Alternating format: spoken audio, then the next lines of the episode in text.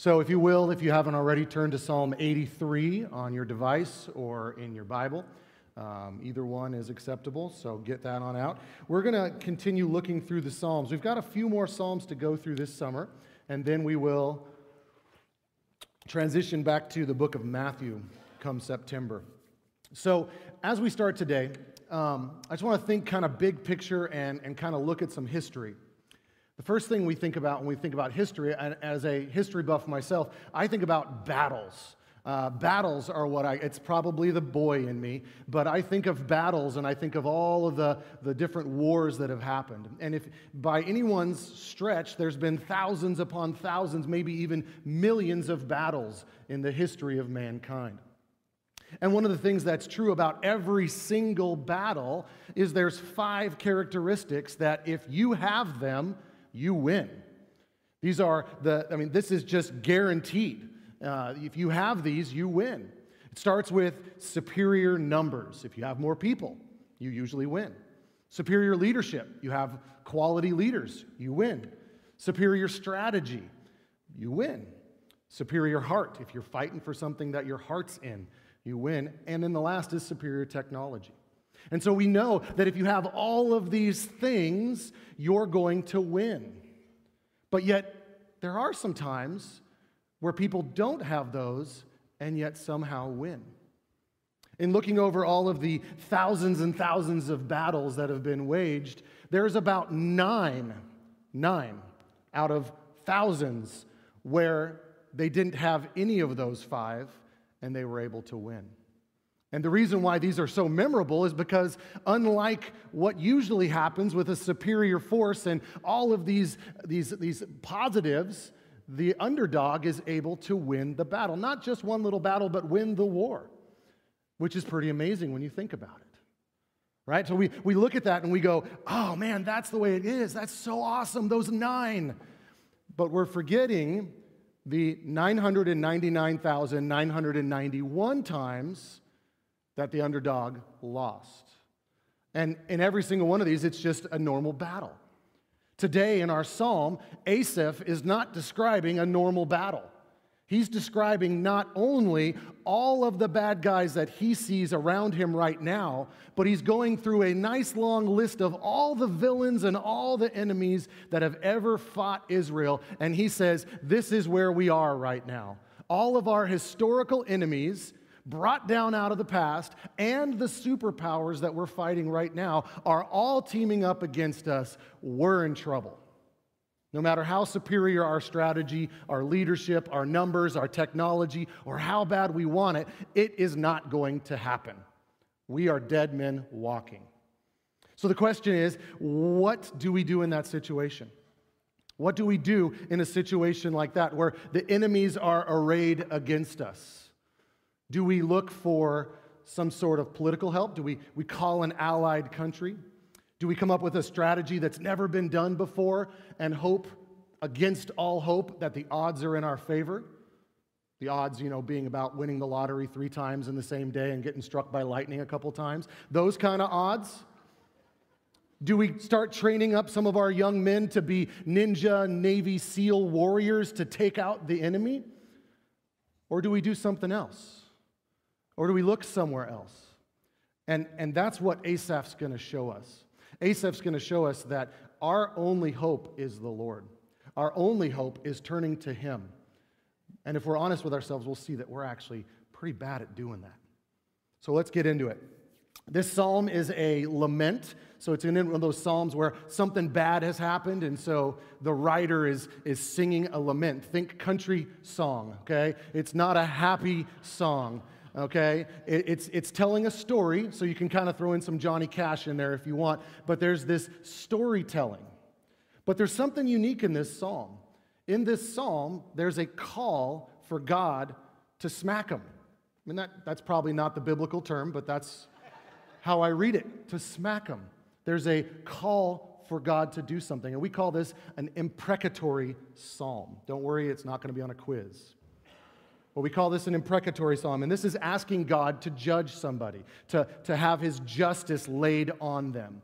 And so this is a very unique psalm. This psalm is sandwiched between two very famous psalms. Last week's psalm is the one about the council, the divine council, and there's a lot of debate about what that is.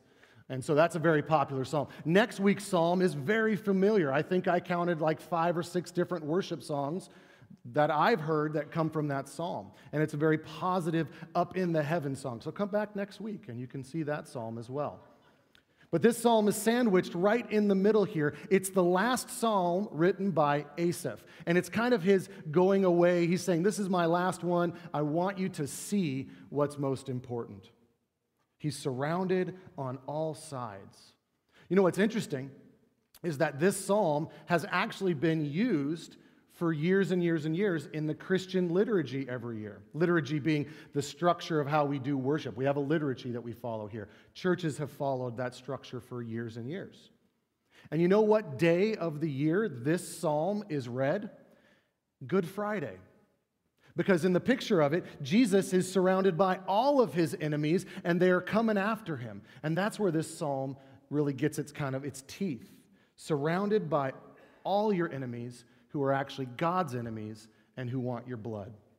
So, this is kind of the setting for our psalm. So, what's the point of the psalm? Well, the point of the psalm, the big idea, if you will, is that God will thwart the plans of his enemies in such a way that even his enemies, our persecutors, will believe in him, might even seek him. So, this is a really odd way to do things. God's going to overthrow them in order to win their hearts.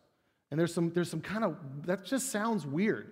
God, destroy them so they'll come to know you.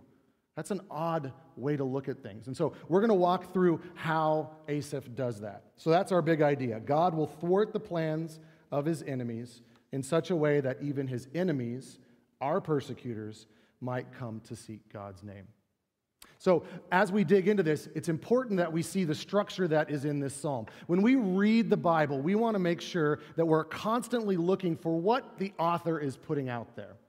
And these authors, they're not just throwing words together, they actually have a reason and a structure behind what they do. And this psalm is no different. This psalm is what we call a chiastic psalm.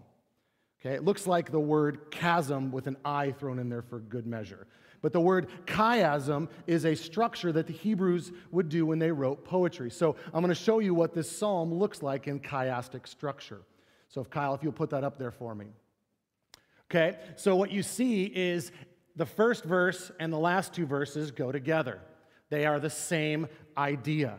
Then the second few verses and the last few verses before the prayer are the same. And so you're building, instead of building to a crescendo at the end, it hits its main point in the middle. And the main point in the middle is surrounded by enemies. Think about that. And then you come back out of that to pray to God. So there's this picture. And when we study scripture, you'll find that the more you kind of get yourself in the mindset of the writer, you're going to see structure and you're going to see form to it. And this was one was just a perfect one. So I, I couldn't help but put it up there as a teacher. I wanted you all to see what a chiasm looked like. So now we're going to start into verse 1. So the first thing we see is we see pray for God's action. Pray for God to take action. Verse 1. The psalmist says, O God, do not keep silence. Do not hold your peace or be still, O God. So, this do not keep silence sounds like almost a typo. Shouldn't it be silent? Well, but actually, this word in the Hebrew means no noise at all. So it's not like when you hear the child in the room who thinks they're so sneaky because they're not talking, but they're moving around and you can hear that. You can't even hear God moving. Not that God's not just not talking, He's not moving. There's no sound. God is not doing anything. He says, Do not hold your peace or be still. It means do not ignore us, do not be inactive. One, one translation says, Do not have a deaf ear or stand aloof. And so the picture here is that God is, God is not doing anything. So he says, Please don't do this. One author said it's kind of like when the kid's trying to get dad's attention and dad's eyes are somewhere else, so they go up and they put their hands on daddy's cheeks and move the head, right, to get the attention. This is what the author is doing here. Asaph's saying, God, look here, look here. Do you see what's going on? Do you see this? And I love how this psalm starts with God and ends with God. And one of the things that's most amazing about this is at the beginning of the psalm, when it says, Oh God, that's the word Elohim. That word just means the God. It's very impersonal, it's just a name for God. But at the end, it's Yahweh, which is God's personal name. It's his actual name. And so when you call God Yahweh, it's because you're in with Yahweh and you know him. So there's this move from this impersonal, oh God, help us, to my God is helping us. And that's a cool kind of like pattern as we go through this psalm. So the second thing we see in verses 2 through 4, we see the plottings of the enemies. We see the plottings of the enemies. Verse 2 for behold, your enemies make an uproar. Those who hate you have raised their heads. Notice here, God was silent, the enemies are noisy. God was quiet, the enemies are making an uproar. This uproar is the word growl. And so they're, they're making noise, they're, they're, ch- they're chomping at the bit, they're, they're coming after you. Charles Spurgeon says, The enemies are by no means sparing of their words. They are like a hungry pack of dogs all giving tongue at once. So sure are they of the devouring God's people that they're shouting even before the feast has begun. They're dancing, they're celebrating their victory before the game has even started. It says they raised their heads. That's, that's actually more like reared their heads. So you think about the enemies rearing back and they're going, We're coming at you. They're so confident that they're exalting themselves and saying, Hey, we've already got this. We've won. This is it. We're going to destroy them. They're a boastful crew. They're, they're, they're celebrating the victory before it even starts. And here's why. Verse 3 they lay crafty plans against your people, they consult together against your treasured ones. These crafty plans are, are them conspiring. They're in cahoots with each other. They're making shrewd plans. And the treasured, the treasured ones simply means your cherished individuals. So you see how Asaph's saying, You love us, God, but they're, they're coming after you. They're coming after us, which means they're coming after you. We'll see this a little more clearly in a minute. Spurgeon again says, The ripest fruit will be most pecked by the birds. Those who have the most of God's image will be the ones that the world holds in contempt the most. This idea that if we look like Jesus, we're offensive to the world and they will come after us. Because honestly, they can't touch Jesus. They already tried that. It didn't work out very well. But for us, they're coming after us because of who we represent. And we see this here. Verse 4 they say, the enemies say, Come, let us wipe them out as a nation. Let the name of Israel be remembered no more. Samuel Rutherford, a, a Puritan, about this passage said, If you belong to the village, the village dog wouldn't bark at you. I think we can even go farther and go if you belong to the village, the village dog is not going to come attack you. This idea of the Israelites, we're going to wipe them out. They don't belong here. We're going to destroy them. But you know what's kind of ironic here? I can say the name Israel, and everybody in the room knows who I'm talking about. But if I say Moab, or the Ammonites, or the Hagarites, or all those other names that I made Mike have to pronounce, thank you, Mike. I say all those names, and a few of you Bible scholars in here, you Bible students, will go, I know who that is. That's the son of this person. But most of us are like, what? what? Who are those people? So it's kind of ironic that their whole goal was to wipe out Israel, but yet we're still talking about Israel, and only the Bible teachers are talking about Moab and the Amorites and the Amalekites and the Hagarites. Isn't that how God works? So it kind of backfired on them. The exact opposite of what they planned happened. So there's no tolerance here. There's no putting up with Israel. It's not live and let live, it's wipe them off the face of the earth. One scholar said that this come let us that we see in this passage, the very first three words that they say, is a lot like what we saw at the Tower of Babel. This is no different. There's nothing new under the sun. The people at the Tower of Babel wanted to be in charge. And so they were going to raise up and be making a name for themselves. And then God scatters them and, and creates the languages that we see to this day. And right here, it's the same thing. They want to be God. They want to destroy God. They want to wipe God out, but they can't touch him, so they're going to go after his people instead. So the question is as believers, as those who claim to be believers, is there enough evidence that people would come at you that you're a Christian? We think about that. The Israelites made themselves stick out. They looked different. They looked very different than the people around them. They ate different things. They worshiped different ways. They dressed differently. They had different priorities. Where are we on that spectrum? Charles Spurgeon, writing nearly 150 years ago to his church, he said, The fact is that most of us are inferior to the early Christians, who, as I take it, were persecuted, were murdered for being thoroughly Christian. And we are hardly Christians at all. That's what Spurgeon's saying. So, where are we on that?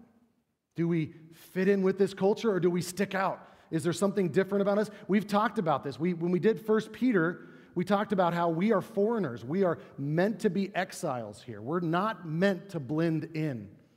You think about an ambassador to a foreign country. They go there, they stick out, they live in the embassy, they work in the community, they look different, they talk different. And they are the connection, for many people, the only connection between that country and them. That's what we are. We are ambassadors to this dark world. So, how are we doing with that?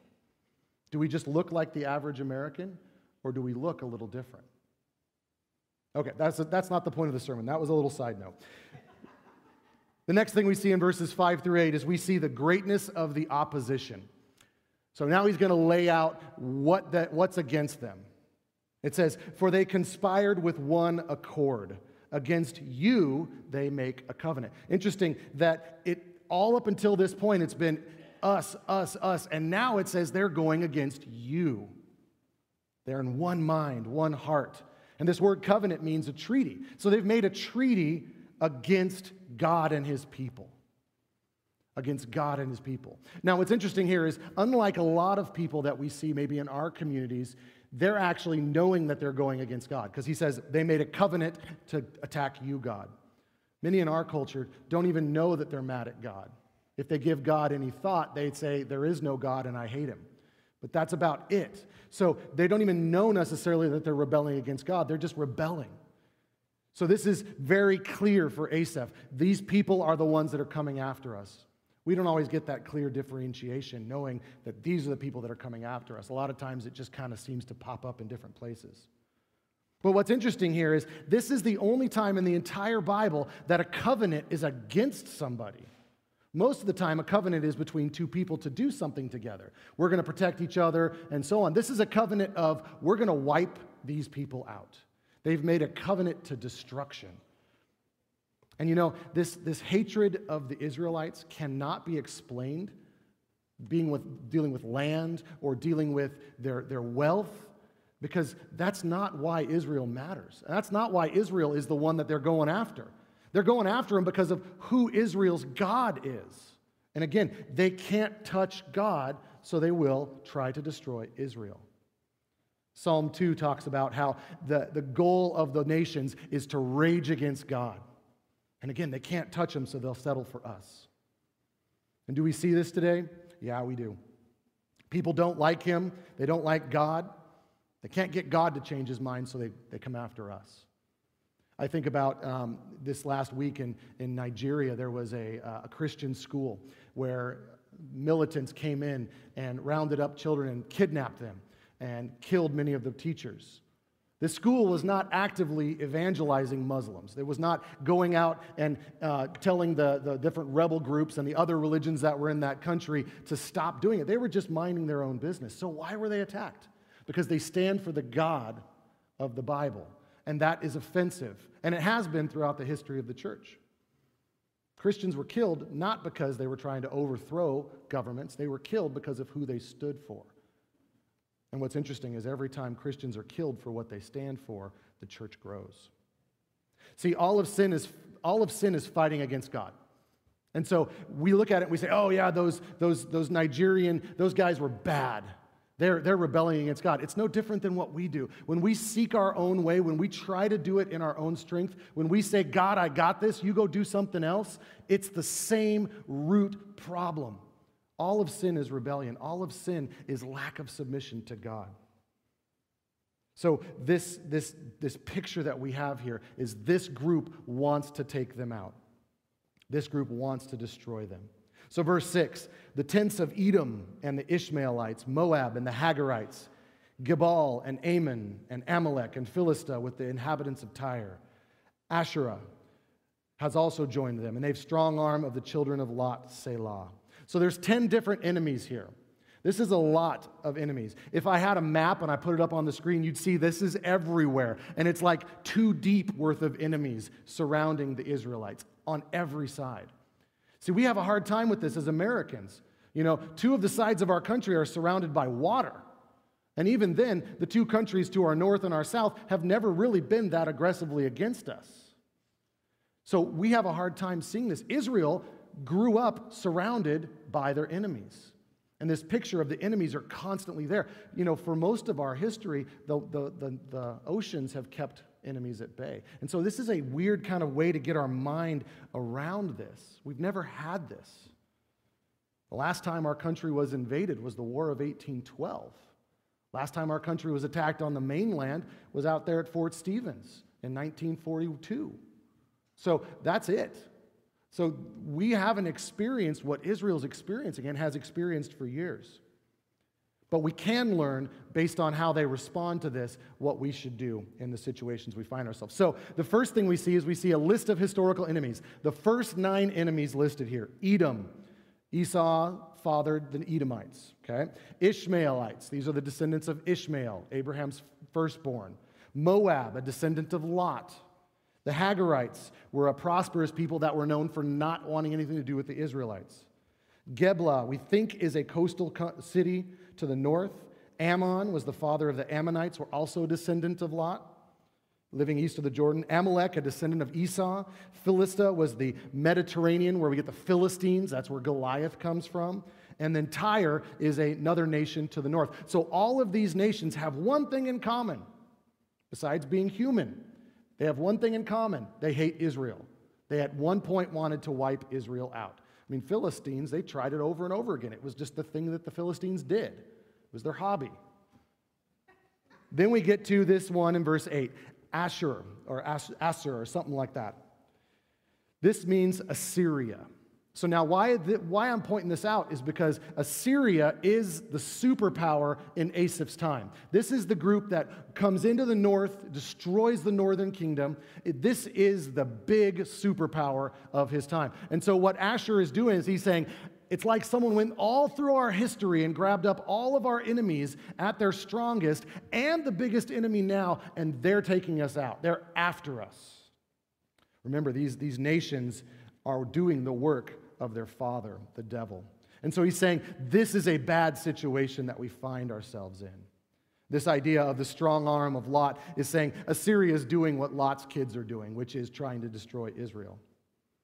This is not a simple disagreement about theology. This is we want to wipe them out. You know, we don't feel this, again, we don't feel this in America. It is a rarity that we will be killed or even harmed physically or even harmed financially for our belief in God.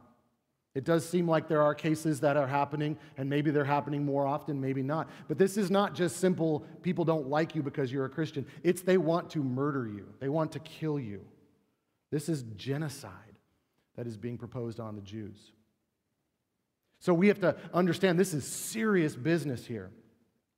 And so I found this quote by Thomas Watson. He says, A true saint carries Christ in his heart and the cross on his back. Christ's kingdom on earth is the kingdom of the cross. Christ and his cross are never parted. Persecution is the legacy bequeathed by Christ to his people. We are all reigning, but the apostle tells us suffering must come before the reigning. Was Christ's head crowned with thorns, and we think ours will be crowned with roses? See, we, we need to understand that this is not abnormal to be a Christian and to be persecuted for what you believe. It's actually the way it always is. We are living the abnormal right now in that we can gather together and we can do this. So, what, what does this mean for us? Is this just something where we go, okay, go, you know what, Pastor John, just go, go, go to someplace else and preach that to people that are being persecuted for what they believe and being killed for what they believe? Go preach that to them. It doesn't work here in America but it does, and here's why. See, when we're confronted with something happening to us that we don't like, we turn to a few things. We turn to, hey, you know what? I'm going to appeal to the Supreme Court. You know what? I'm going to I'm going to write a letter because I got rights. I have a constitution that says this. And those are all incredible gifts from the Lord. We need to make sure we thank Him for that. However, those things can be used both for good and for evil. They don't last. In the history of the world, constitutions don't last. Ours is the longest, and boy, is it being attacked right now. But when we put our trust in something man made, that thing is going to let us down eventually. So notice what Asaph does not do here. Asaph does not go and say, "Hey, we have we have these rules. Stop, you know, we have this coalition of countries. We have the United Nations of Israel. Don't do this." Because here's the thing. What is the heart of man? The heart of man is wicked. And when you get groups of wicked people together, they don't break out in worship and Bible studies. They break out in war and genocide and hurting those that they can hurt. So, right now, yeah, maybe we're in the twilight of a religious freedom here in America. Maybe we're not.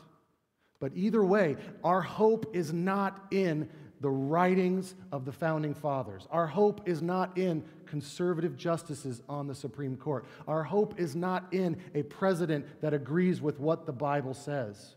Our hope has to be in God and God alone, because ultimately that's our problem.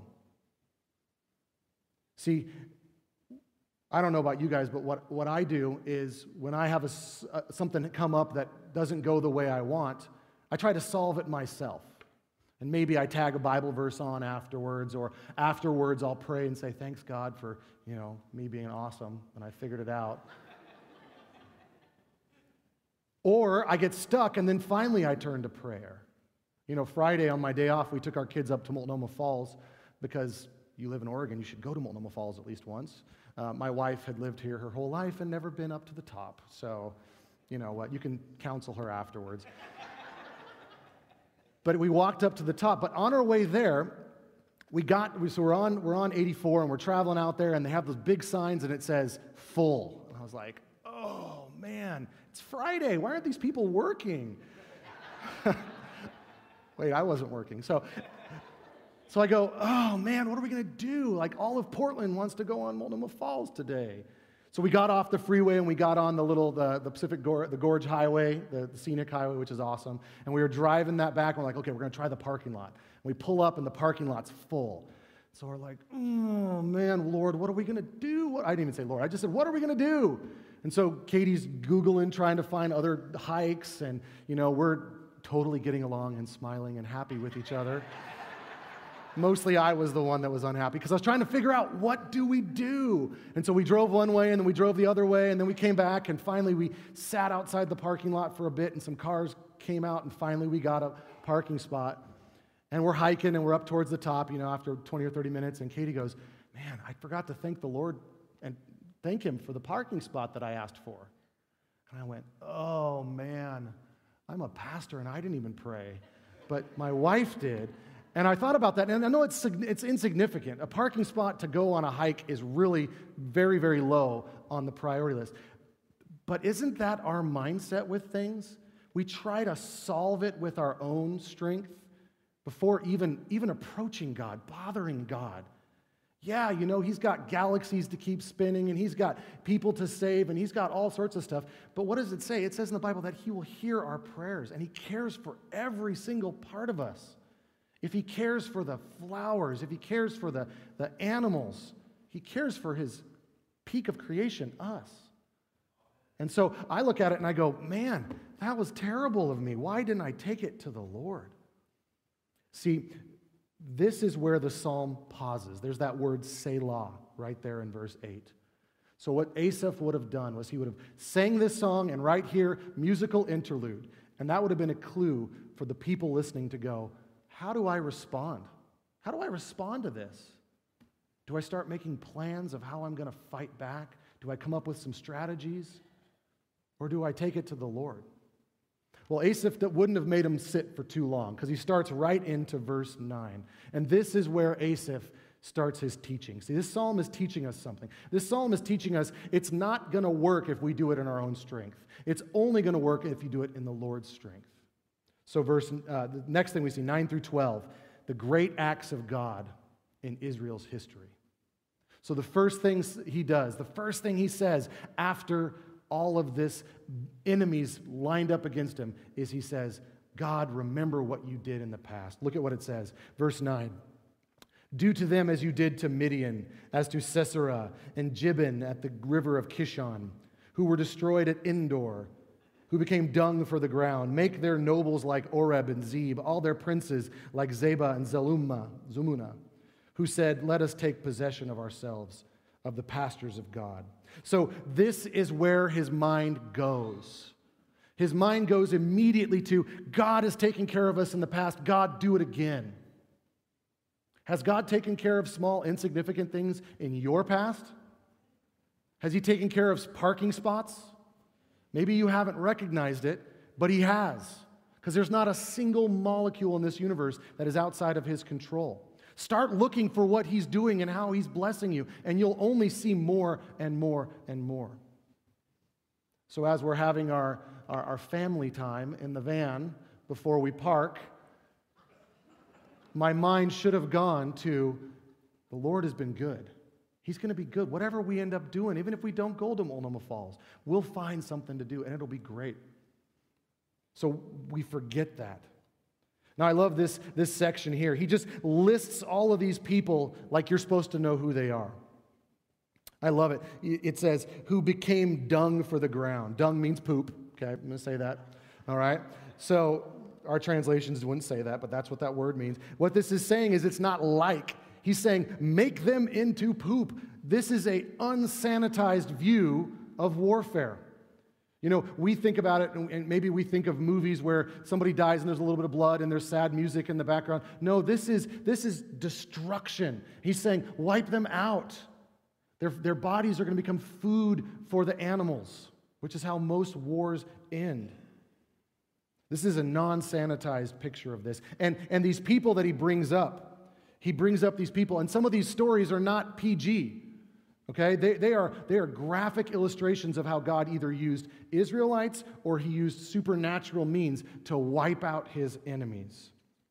But the picture here is God wins. God is victorious. So we see the Canaanites as this first group, um, and it's, it's Sisera and Jabin.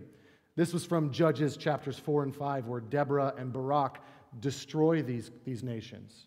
The second group is the Midianites with their chiefs Oreb, Zeb, Zebah, and Zalmunna, who Gideon destroyed. Notice here that the judges are not mentioned.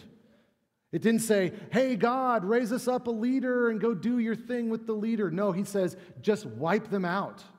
Because ultimately, these judges, these kings, these rulers of Israel were only victorious because of God. They were only victorious because God did it. And the same thing goes for us, too. If we're going to be victorious, it's because God does it, not because of us.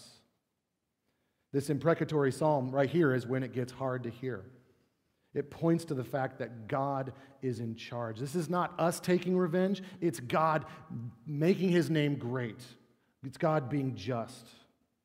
See, these Psalms allow us to take our anger and hand it to the Lord, and then it becomes His.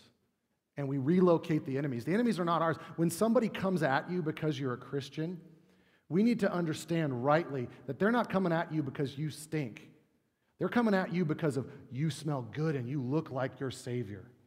That's the thing. And when we, when we fix that, now we realize they're mad at God, and it's not, nothing they're going to do is going to change what God's doing. Nothing they're going to do is reach God. So they're coming after the easy target, which is me, which allows me to start having compassion and sympathy because they're, they're going to ultimately fail. And so that's where Christianity offers something our world cannot offer. Our world right now is all about you did this to me, or you did this to me in the past, or your past relatives did this to me, so I'm going to punish you. Our response is compassion and sympathy because there's no forgiveness there. There's nothing. This anger at God, this striking out at us to try to get to God, is ultimately going to be fruitless and it's going to destroy them. And this is the point of this psalm. I mean, we saw that with Jonah, right? Jonah sitting there, got his popcorn ready, ready to see the Ninevites destroyed, and he gets mad that they repented. See, the, the Lord's anger is meant to lead people to repentance. It's meant to fix the relationship because ultimately that's what God wants. Verses 13 through 16, we see the shaming of the enemies. Verse 13, Oh my God, make them like whirling dust, like chaff before the wind. This is the first time that Asaph calls God my God. There's a personal connection here. He says, My God, my God, that I have a relationship, do this. Make them dead. Whirling dust is like tumbleweeds. Chaff is the part of the, of the stalk that comes off and is dead. Make them like dead weeds. Don't give them any life. And then verse 14 as fire consumes the forest, as the flame sets the mountains ablaze. This is unrelenting, destructive judgment. Think about how scary fire is when it's out of control. We, we know a little bit about this. And in this time, they didn't have fire departments, they didn't have helicopters, they didn't have planes, they didn't have fire retardant. They just had to let the fire run its course. When I was hiking with the family on, on Friday, we were up at the top of Multnomah Falls, and you can just see the damage done by fire. But what's crazy about it is fire's indiscriminate, too. There would be a tree that was burned, charred, and all the ones around it aren't even touched. And then you go a little farther, and there's all of these burned and one not touched. It's the weirdest thing. But fire moves fast. And when we think about it, we think, well, I got to get to high ground. I got to get away from the fire. But honestly, we can't outrun fire. Fastest man alive, Usain Bolt, he ran 23 miles per hour, but he could only do it for about 100 yards. Fastest woman ever was 21 miles an hour. Everyone under the age of 40 in the room, the average is six miles per hour. Downhill, right? At least that's for me, right? Fire, however, through a densely wooded forest with no wind help, can move six miles an hour. With wind, it can go up to 35 miles an hour. And through an open field where there is no trees, it can get close to 40 miles an hour. And that's scary. You can't outrun that. Maybe I was thinking about the hike on Friday, or maybe it was for this sermon, I don't know, but I looked up how to survive a fire when on a hike. And one of the things it said was it said, don't try to outrun the fire. You will not outrun it. It says many firefighters have lost their lives because they've tried to outrun it. And it said, never, ever, ever go uphill because fires move faster uphill than they do downhill, which I didn't know that. So, this idea of this, it's to catch you. It's to get you. And then, so he's praying, Lord, go get them like a fire. It's just to be inevitable. There's nothing they can do to outrun it. And then, verse 15, he continues So may you pursue them with your tempest and terrify them with your hurricane. Notice verses 13 through 15. These are all supernatural responses, not armies, not, not training up, not walls. Instead, they're acts of God, like insurance companies would call them. These are the acts of God. Lord, through your fire, through your tempest, turn them to you. You know, for us, we look at this and we go, this is repulsive. God, you're telling, you're telling them to wipe these people out? But to the ancients, if we didn't ask that, it would be repulsive. To say, these people want to kill us, God, stop them, destroy them, is preserving us. It's, it's a correct response to that. God cares for me. When people cease to tell God what they're needing, what, they, what, they're, what they're feeling, now you're looking at are, do they really know God? See, the psalmist is not asking for God to give us the tools to kill the people that are trying to kill us. Instead, he's saying, God, you take care of it. God, it's yours. Remember what Romans 12 says do not take revenge, my dears, for it is written, it is mine to avenge. I will repay, said the Lord. So this, this is Asaph going, God, it's on you. You do it. Verse 16, fill their faces with shame. That means to cover their faces with disgrace that they may seek your name, O Lord. Interesting here is that he says, Shame them so that they'll turn to you. This seek means to strive, to chase after. So he's saying, Shame them, disgrace them so that they'll turn and come to you. These two verses really show us, these last two verses show us the point of why Israel existed. One is for God to say, This is what it's like to worship me, and the other to say, Everyone come and be a part of this nation. This was the point of Israel's existence. And so Asaph's saying, God, return to that. And then finally, verses 17 and 18. This is a prayer for God's action. Verse 17, let them be put to shame and dismayed forever. Let them perish in disgrace, that they may know that you alone, whose name is the Lord, are most high over all the earth. So, this, when I first started reading this a week ago, week and a half ago, this verse just mind boggling to me. You know, it was like, Lord, kill them so that they'll know you. That just doesn't make sense. How, how, does that make sense? And so I started looking at some of the Psalms, and this is in a lot of Psalms. Psalm 59 13 says, Consume them in your wrath, consume them till they are no more, that they may know that God rules over Jacob to the ends of the earth. Selah. Destroy them so that they will know to follow you. How can we get our minds wrapped around this? This is, this is complex because, see, there's, this is the dance that we see in the Bible. One is that God is just and he will right all wrongs. Evil must be punished. But on the other side, we see God is a God of grace and mercy. And through Jesus' death on the cross, the sins will be punished in Christ and not in us. And so this, this picture is right here in the heart of this. See, what he's saying is, you know what, Lord? Wipe them out. And as they're being wiped out, they're going to go, oh my gosh, there is a God in heaven. I repent. And it might be their last breath, but at least it's a breath, and at least they're walking into eternity with Christ, as opposed to the opposite, which is leave them alone, leave them in their sin, and then they're on the way to hell.